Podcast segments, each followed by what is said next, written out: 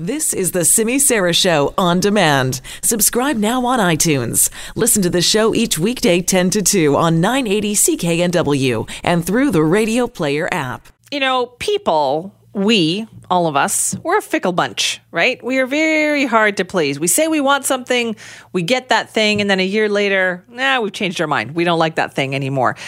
I, I, I know it's tough. Sometimes we like to complain about politicians, but I have no doubt politicians also complain about us.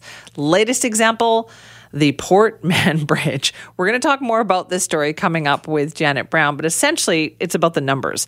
The Transportation Ministry reports that traffic on the Port Mann Bridge has increased to about 150,000 vehicles per day.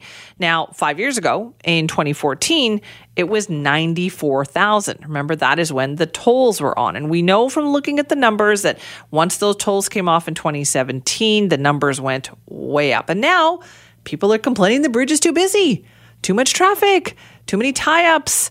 And I think, well, I guess we're never happy because, like, what is the solution to that? That's what we're asking for our hot question of the day. Do we need to wait for this new Pattullo Bridge to be built? Maybe that'll help balance things out.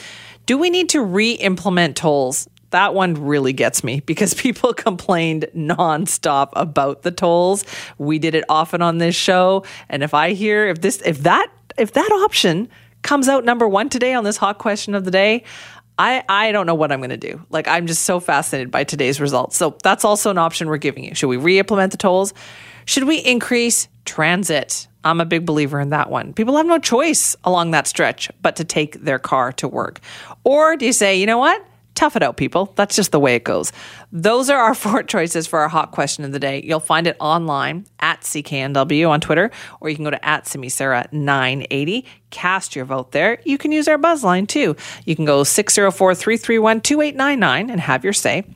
And you can email me, simi at cknw.com.